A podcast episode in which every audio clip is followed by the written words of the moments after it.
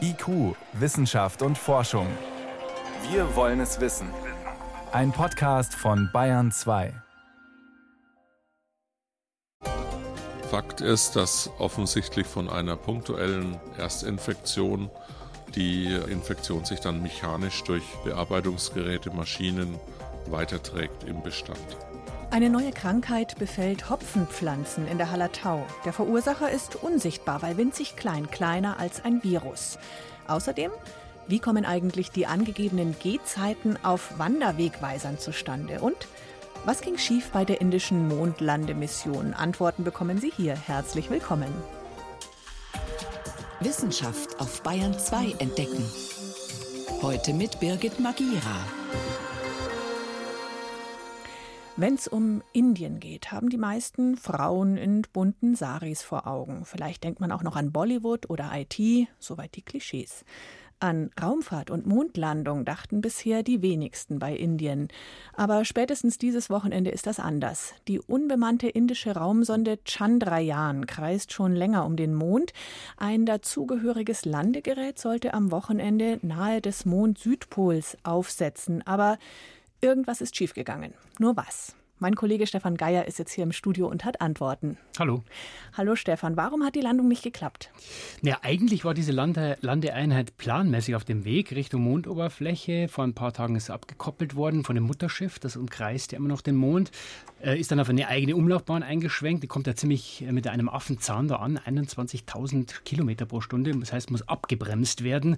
Und im All heißt es, man muss in die Gegenrichtung beschleunigen, zünden. Das passiert in mehreren Schritten und hat auch funktioniert. Das ist ein ziemlich schwieriges Manöver, weil der Länder dabei gedreht werden muss. Ist gut gegangen bis ungefähr eine Höhe von zwei Kilometern und dann ist eben der Kontakt abgerissen. Warum, ist noch unklar. Dann ist man davon ausgegangen, dieses Ding ist abgestürzt. Zuletzt hieß es aber, es ist jetzt doch gelandet. Was denn nun? Ja, heute Nachmittag ähm, hat offenbar die Sonde, die den Mond ja weiter umkreist, den Länder entdeckt, Bilder gemacht und offenbar ist diese ja, Landeblechkiste tatsächlich noch ganz. Man sieht zumindest keine Trümmer, sagt der Chef der indischen Raumfahrtorganisation, aber sie ist wahrscheinlich umgefallen und liegt auf der Seite. Kontakt gibt es immer noch keinen. Aber wenn jetzt dieses Ding wirklich noch ganz ist, dann könnte das Achtung, Spekulation, bedeuten, die Landung war doch einigermaßen sanft, ja, weil dieses Landegerät ist so groß und schwer wie ein mittleres Auto. Also wenn man das jetzt aus zwei Kilometer runterfallen lässt, da bleibt wenig ganz. Aber wie gesagt, Spekulation. Spannend ist jetzt eben, ob es gelingt, mit diesem Ding wieder zu kommunizieren. Wenn nicht, dann ist dieser Teil vorbei. Tja, und jetzt ist die Frage, wie will man das bewerten? Ist die Mission da eben jetzt schon gescheitert oder ist da noch Forschung möglich? Wenn ja, wie viel? Ist schon noch was möglich. Ja, das Hauptanliegen dieser Mission ist es ja, den Mond so ein bisschen als Wasserspeicher zu analysieren. Es gibt wahrscheinlich Millionen Tonnen Wasser auf dem Mond in Form von Eis. Aber es gibt ein Problem. Das Eis ist eben an den Polen und das ist nicht an der Oberfläche. Da kann man jetzt nicht Schlittschuh laufen, sondern das ist unterirdisch gespeichert, gebunden im Gestein. Und die Sonde, die den Mond umkreist, die soll eigentlich diese Speicher genau aufspüren, schauen, wo sind die genau und dann dann hätte eben der Rover auf der Oberfläche das Ganze genau anschauen sollen, chemisch untersuchen, bis auf Molekülebene. Aber auch wenn das jetzt nicht klappt, die Sonde funktioniert dann auch und dieses Wassereis, das wäre relativ ja, wertvoll, wenn man mal in die Zukunft denkt, wenn man länger am Mond bleiben will. Aus Wasser kann man Sauerstoff gewinnen, daraus äh, aus, man kann auch Treibstoff gewinnen und dann hätte man den Mond für so eine Art Tankstelle, wenn man mal weiterreisen will. Aber auch allein schon das zu vermessen, wie viel Wasser gibt es da, wo steckt es, wäre schon ein großer Schritt. Aber wenn man nochmal an den Anfang zurückgeht, es scheint immer noch sehr schwierig zu sein, auf dem Mond zu landen. Oder böse Zungen, ja, die Inder haben es einfach nicht drauf. Nö, es ist immer noch genauso schwierig wie vor 50, 60 Jahren oder seit jeher, mhm. als äh, wir das das erste Mal gemacht haben. Die Menschen, die Physik ist ja immer noch die gleiche. Ja. Das ist eine extreme Herausforderung und man darf nicht vergessen, für die Inder war das das erste Mal. Die haben ja bislang keine Erfahrung mit sanften Landungen auf anderen Himmelskörpern. Die haben auch alles selber entwickelt und so gesehen muss man sagen, nö, nö, die sind eigentlich ziemlich fit. Ähm, da darf nicht vergessen, die haben das mit einem vergleichsweise winzigen Budget gemacht. Also diese ganze Mission hat weniger gekostet als der letzte Avengers-Kinofilm und das alles mit selbstentwickelter Technik. Also auch wenn jetzt das letzte Quäntchen da gefehlt hat, fürs erste Mal schon beachtlich. Und selbstbewusst ist die indische Raumfahrtbehörde offenbar auch. In fünf Jahren will man Menschen auf den Mond schicken. Das sind große Töne. Ja, Das sind große Töne. Sie bilden auch schon Astronauten aus. Also da arbeiten sie zusammen mit den Russen und Europäern. In zwei Jahren sollen die ins All starten. 2024 auf dem Mond. Da muss ich sagen, das ist wirklich sehr ambitioniert. Da sind noch einige Hürden zu nehmen. Sie brauchen erstmal eine Rakete, die das kann. Ja. Für diese Robotermission jetzt, das war die größte, die sie haben. Das reicht nicht ansatzweise für eine bemannte Mission. Da müssen sie mit jemand anderem fliegen. Und man darf nicht unterschätzen, Menschen auf dem Mond, ja, das ist nochmal eine völlig andere Liga. Aber wir wissen auch aus den 60er Jahren, wenn sich eine Nation mal wirklich zu diesem Ziel bekennt, wie damals die USA, das kann unglaubliche Kräfte entfalten. Vielleicht ist das jetzt der Startschuss. Trotzdem 2024 bin ich skeptisch. Später muss man es ihnen zutrauen. Was sagen denn andere Raumfahrtnationen, die etablierten? Ähm, lächeln die da oder haben die Respekt vor Indien? Nee, ich glaube, dass das sehr ernst genommen wird. Also eine wichtige Währung in der Raumfahrt ist ja die Premiere. Ja, wer macht es als erster? Und die Landung auf dem Südpol des Mondes, wenn auch nicht hundertprozentig jetzt, ist schon mal ein Erfolg. Und weitere Währung sind ja, harte Dollars oder in dem Fall eben Rupien. Und da sind die, eben, die Inder erstaunlich effektiv, günstig. Und da schauen dann schon alle hin und sagen, wie machen die das eigentlich mit so wenig Geld? Und schlackern immer wieder mit den Ohren, wie vor ein paar Jahren, als die Inder erfolgreich eine Sonde um den Mars geschickt haben, hat ihnen auch niemand zugetraut, hat aber geklappt. Ich glaube, da wird sehr genau hingeschaut und auch wenn dieses Landegerät jetzt umgekippt ist, es ist wie im Leben, ja. Also ohne äh, Scheitern lernt man auch nichts dazu und deswegen glaube ich, Indien ist so ein bisschen ja, weg vom Image kleine Raumfahrtnation. Stefan Geier war das mit Erklärungen zu der womöglich doch geglückten indischen Mondlandung. Vielen Dank. Gern.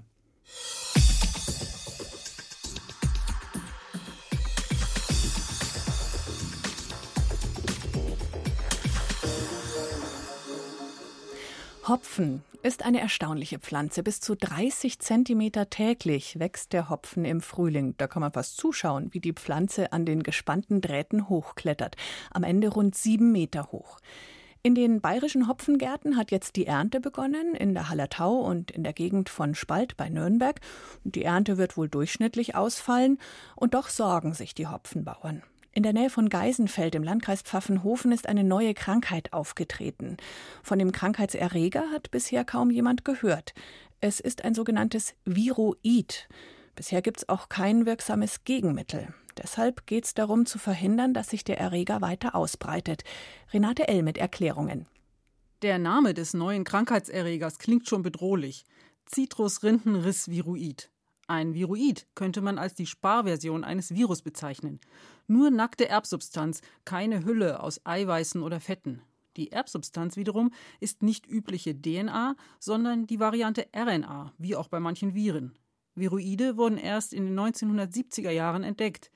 Den befallenen Pflanzen schaden sie, indem sie einzelne Gene lahmlegen, erklärt Sebastian Radišek vom Slowenischen Institut für Hopfenforschung und Brauwesen. Sie manipulieren die Genexpression. Die typischen Symptome sind kümmerlicher Wuchs und Veränderungen an Blättern oder anderem Gewebe. In schweren Fällen stirbt die Pflanze. Interessant ist, dass die Symptome vom jeweiligen Wirt abhängig sind. Manche Viroide führen bei einem Wirt zu Symptomen, bei anderen nicht. Das Zitrusviroid beispielsweise schadet Zitruspflanzen kaum, Hopfen aber umso mehr. Das zeigte sich, als 2007 einige Hopfenpflanzen in Slowenien deutlich kürzer blieben als üblich und auch nur kleine Hopfendolden trugen, ohne dass eine bekannte Krankheit erkennbar war. Erst intensive molekularbiologische Analysen machten den Verursacher dingfest der findet sich an Zitrusfrüchten aus dem Supermarkt. Kompost ist ein möglicher Weg von dort in den Hopfengarten. If the compost is not treated well, wenn Kompost nicht ausreichend behandelt wird, können Viroide in Pflanzengewebe überleben. Sie sind komplett davon abhängig. Und Zitrusschalen sind ja sehr haltbar. Wenn die Pflanzen vollständig zersetzt sind, dann sind die Viroide auch weg. Im Boden halten sie sich nicht. Aber in der Nähe des ersten Ausbruchs war eine illegale Müllkippe mit Zitrusschalen. Wir glauben, dass eine Übertragung von dort möglich war. Seit der Entdeckung suchen slowenische Hopfenforscher jedes Jahr im Sommer, wenn die Viroid-Symptome voll zutage treten, nach kümmerlichen Pflanzen mit gelblichen Blättern oder rissiger Rinde. Aber weil die Symptome auch andere Ursachen haben können, untersuchen sie alle verdächtigen Pflanzen außerdem im Labor. Genauso wie jetzt in der Hallertau, nach Slowenien die zweite befallene Hopfenregion. Auch dort ist Kompost eine mögliche Ursache oder nach der Brotzeit weggeworfene Orangenschalen. Hat das Viroid erstmal eine Pflanze infiziert, breitet es sich schnell weiter aus, sagt Peter Doleschel von der Landesanstalt für Landwirtschaft. Fakt ist, dass offensichtlich von einer punktuellen Erstinfektion die Infektion sich dann mechanisch durch Bearbeitungsgeräte, Maschinen weiterträgt im Bestand, linear. Weil Pflanzensaft tritt einfach aus. Das sind natürlich keine großen Mengen. Das scheint aber zu reichen, dass was so an dem Kotflügel vom Schlepper an Pflanzen anschlägt, ein bisschen aufplatzt, ein bisschen Saft abgibt, dann an der nächsten Pflanze wieder auftritt. Vor allem aber sind es Schneidwerkzeuge, die das Viroid von Pflanze zu Pflanze und in benachbarte Hopfengärten verschleppen. Denn bisher war es nicht nötig, solche Werkzeuge zu desinfizieren. Deshalb suchen Experten jetzt in der Nähe der ersten Viroidfälle nach weiteren erkrankten Pflanzen. Es ist keine Maßnahme bekannt, außer befallene Pflanzen auszugraben und zu vermeiden, dass Erntereststoffe vermischt werden mit denen von gesunden Pflanzen und dann wieder in Hopfengärten ausgebracht werden. Das sind die gesetzlich vorgeschriebenen Maßnahmen, wenn eine solche neue Krankheit auftritt. Und all das gilt nicht nur für sichtbar erkrankte Pflanzen, sagt Sebastian Radicek. Das Viroid hat eine Inkubationszeit von einem Jahr.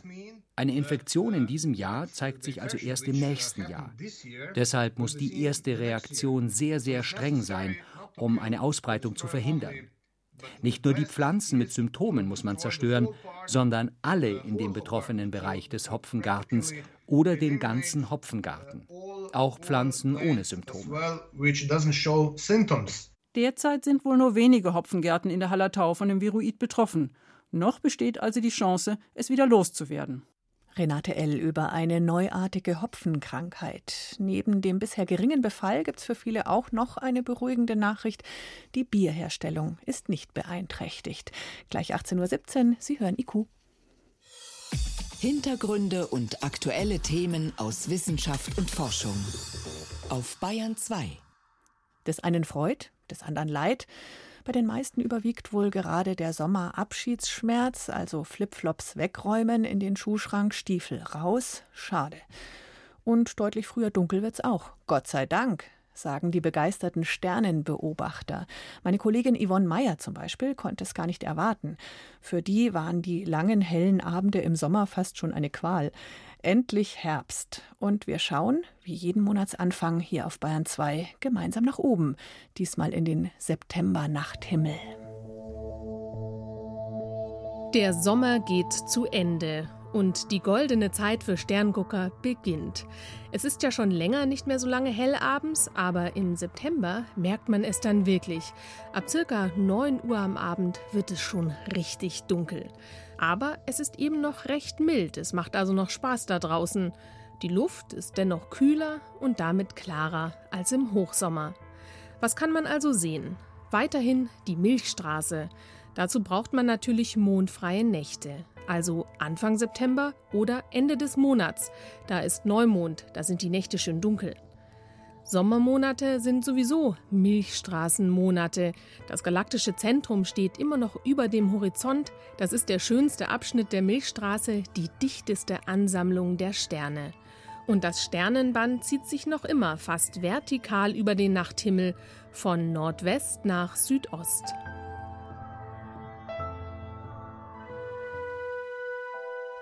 Aufmerksam machen möchte ich auf ein kleines, feines Sternbild, die Leier. Sie ist Teil des markanten Sommerdreiecks. Man fängt an mit dem Stern Vega. Der schimmert bläulich-weiß, ist einer der hellsten Sterne am Firmament. Er liegt nur 25 Lichtjahre von uns entfernt, ist ziemlich jung und etwa zweieinhalb Mal so groß wie unsere Sonne. Darunter finden sich vier kleine Sterne in einer Raute, ziemlich nah dran an Vega.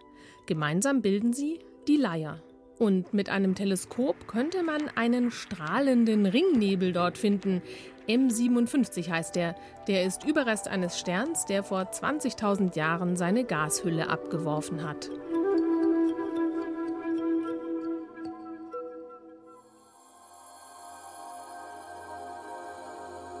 Und auch der Mond hält Besonderes für uns bereit. Er liegt nämlich auf dem Bauch. Wer übers Jahr hinweg den Mond gut beobachtet sieht, Die Sichel ist mal aufrecht und mal liegt sie wie ein Kahn, quasi auf dem Bauch. Woran das liegt? Grundsätzlich daran, dass die Erde schief in ihrer Umlaufbahn liegt. Die Nord-Süd-Achse ist zur Seite gekippt und die Planetenebene verläuft daher schräg zum Horizont. Die Planetenebene, das sind die Umlaufbahnen der Planeten um die Sonne, also auch der Erde. Und die Mondumlaufbahn um die Erde ist noch steiler dazu. Und das bedeutet, manchmal ist die Mondsichel fast genau über der Sonne und wird eher von unten beleuchtet. Dann sieht es so aus, als läge die Sichel auf dem Bauch, wie ein Kahn, ein kleines Boot. Das kann man sehen am Morgen des 27. September gegen 5 Uhr. Mehr zum Sternenhimmel im September und den Mondphasen finden Sie unter br.de/slash Sternenhimmel. Das mit den Sternen könnte, abgesehen vom zunehmenden Mond, schon in ein paar Tagen wieder was werden mit weniger Wolken und klarerem Himmel. Bayern 2. Wissenschaft schnell erzählt. Heute von Johannes Rostäuscher und wir beginnen mit guten Nachrichten aus der Transplantationsmedizin. Es geht speziell um Lebertransplantationen. Da gibt es ja bislang das Problem, dass die Lebern von Organspendern maximal neun Stunden halten unter besten Bedingungen, was natürlich einen riesen Zeitdruck für die Transplanteure bedeutet. Aber US-Mediziner haben jetzt es geschafft, diese Zeit auf 27 Stunden quasi zu verdreifachen. Einfach indem sie die Lebern unter 0 Grad kühlen. Aber dann gefriert das Spenderorgan. Es doch. würde gefrieren, das wird mit Frostschutzmittel verhindert. Klingt banal, ist aber ziemlich kompliziert. Da werden unter anderem drei Wirkstoffe zugesetzt, die die Wände von den Leberzellen stabilisieren. Und wie diese Mittel dann in die Leber reinkommen, unter welcher Temperatur, wie die langsam abgesenkt wird, in welcher Geschwindigkeit, das ist wirklich technisch sehr anspruchsvoll, aber offenbar funktioniert es. Ähm, heißt das, man hat so eine tiefgekühlte oder frostschutzmittelgeschützte Leber schon transplantiert erfolgreich? Nein, hat man noch nicht, aber zumindest diese Aussicht, dass man jetzt 27 Stunden statt neun in Zukunft haben könnte, stimmt schon sehr optimistisch dass man eben dieses ganz große Problem der Transplantationsmedizin, diesen Zeitdruck bei Lebern zumindest bald stark verringern könnte. Mhm. Wir bleiben in der Medizin. Psychische Krankheiten und die richtige Ernährung, das hängt durchaus zusammen. Einzelne, sehr wenige Nahrungsergänzungsmittel haben einen sehr positiven Effekt zusätzlich zu einer üblichen Behandlung, zum Beispiel bei Depressionen. Das hat eine große Metastudie ergeben. Und zwar geht es um diese bekannten Omega-3-Fettsäuren. Die verstärken zum Beispiel die Wirkung von Antidepressiva. Mhm.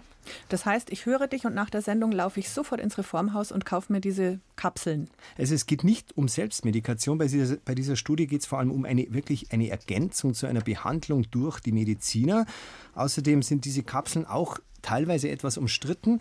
Aber man kann schon festhalten, Omega-3-Fettsäuren haben viele positive Effekte und man kann die auch wirklich essen. Ganz einfach fetten Seefisch. Wer Vegetarier ist, kann Leinöl, Rapsöl, Walnüsse, Kiasamen, Leinsamen hat enthält alles viele Omega-3-Fettsäuren. Guten Appetit. Jetzt noch ein kleiner Ausflug ins Spanische. Hacia Xavi Hernández, zona de tres cuartos. Pase cortito para, para Iniesta. Ahí está el desmarque de Ses. Va el primero, vamos Ses. Das ist doch Fußball. Das höre ich auch ohne Spanisch können. Das war ein Fußballkommentator, aber man kann das trotzdem verallgemeinern. Spanier reden schneller als wir. Japaner mhm. sogar noch, noch etwas schneller als die Spanier. Ungefähr acht Silben pro Sekunde. Wir sind viel langsamer. Ich habe mich vorher selber gestoppt. Für acht Silben brauche ich quasi zwei Sekunden. Und jetzt bist du noch schnell. Jetzt ist nur die Frage, bringen die Spanier und Japaner auch mehr rüber? Also kommunizieren die effizienter? Nein, und das ist das interessante Forscher haben 17 unterschiedliche Sprachen verglichen, egal ob die jetzt kompliziert sind grammatikalisch oder viele Wörter brauchen. Die durchschnittliche Information, die vom Sprecher zum Zuhörer wandert, war bei allen 17 Sprachen exakt gleich. Es gibt also offenbar für unser Hirn eine genau definierte Infomenge, die das Hirn mag. Vielen Dank, Johannes Rostäuscher, für die Kurzmeldungen aus der Wissenschaft.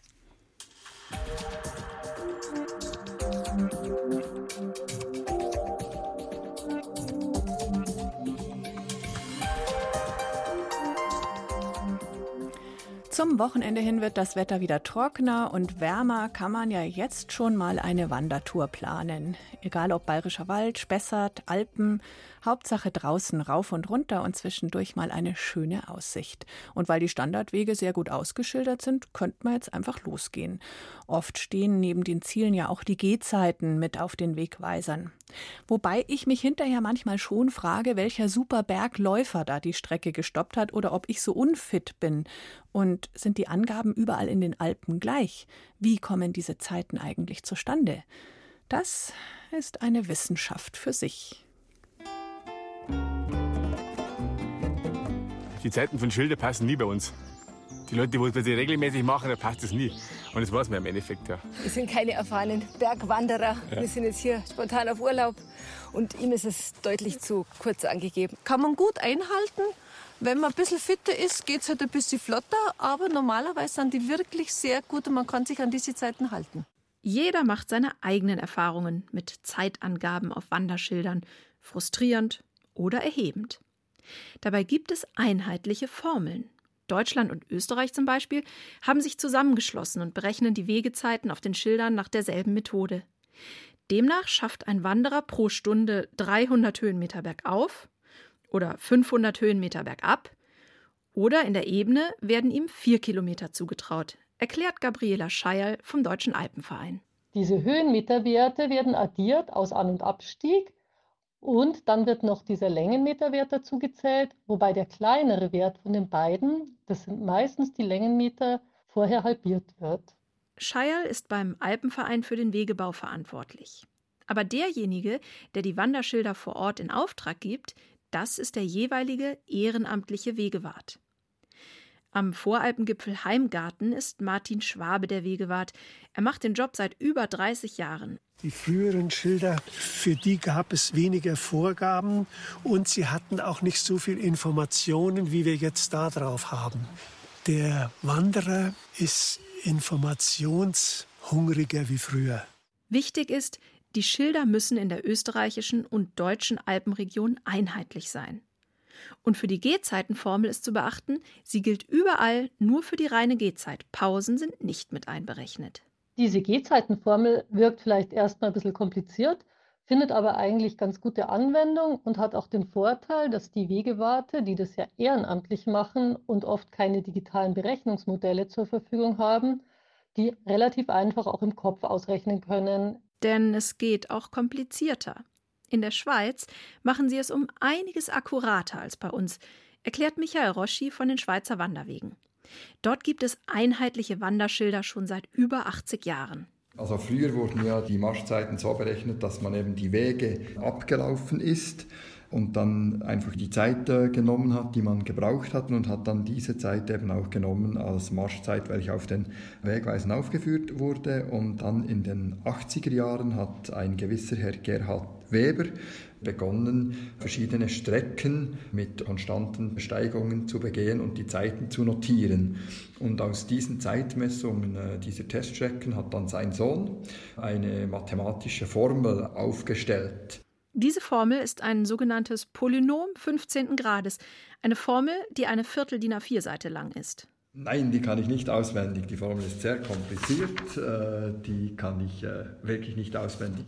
Es gibt deshalb auch eine sehr eindrückliche Tabelle, in der man nachschauen kann. Übrigens, Vorarlberg in Österreich hat sich für die genauere Schweizer Formel entschieden, nicht für die österreichische.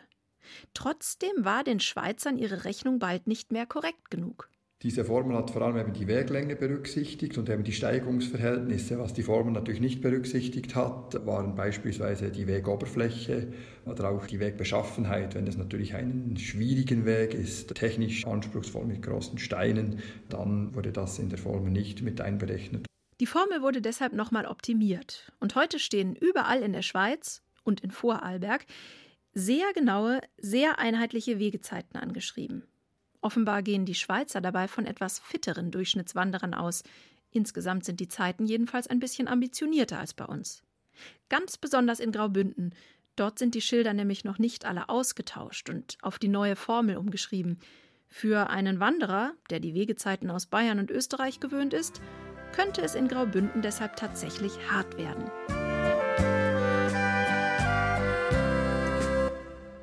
Bayern 2 Reporterin Jenny von Sperber über exakte Gehzeiten im Gebirge. Umso wichtiger, je früher es dunkel wird, denn niemand steigt ja gern im Finstern zur Hütte auf oder zum Parkplatz ab. Das war IQ, Wissenschaft und Forschung mit Birgit Magira am Mikrofon.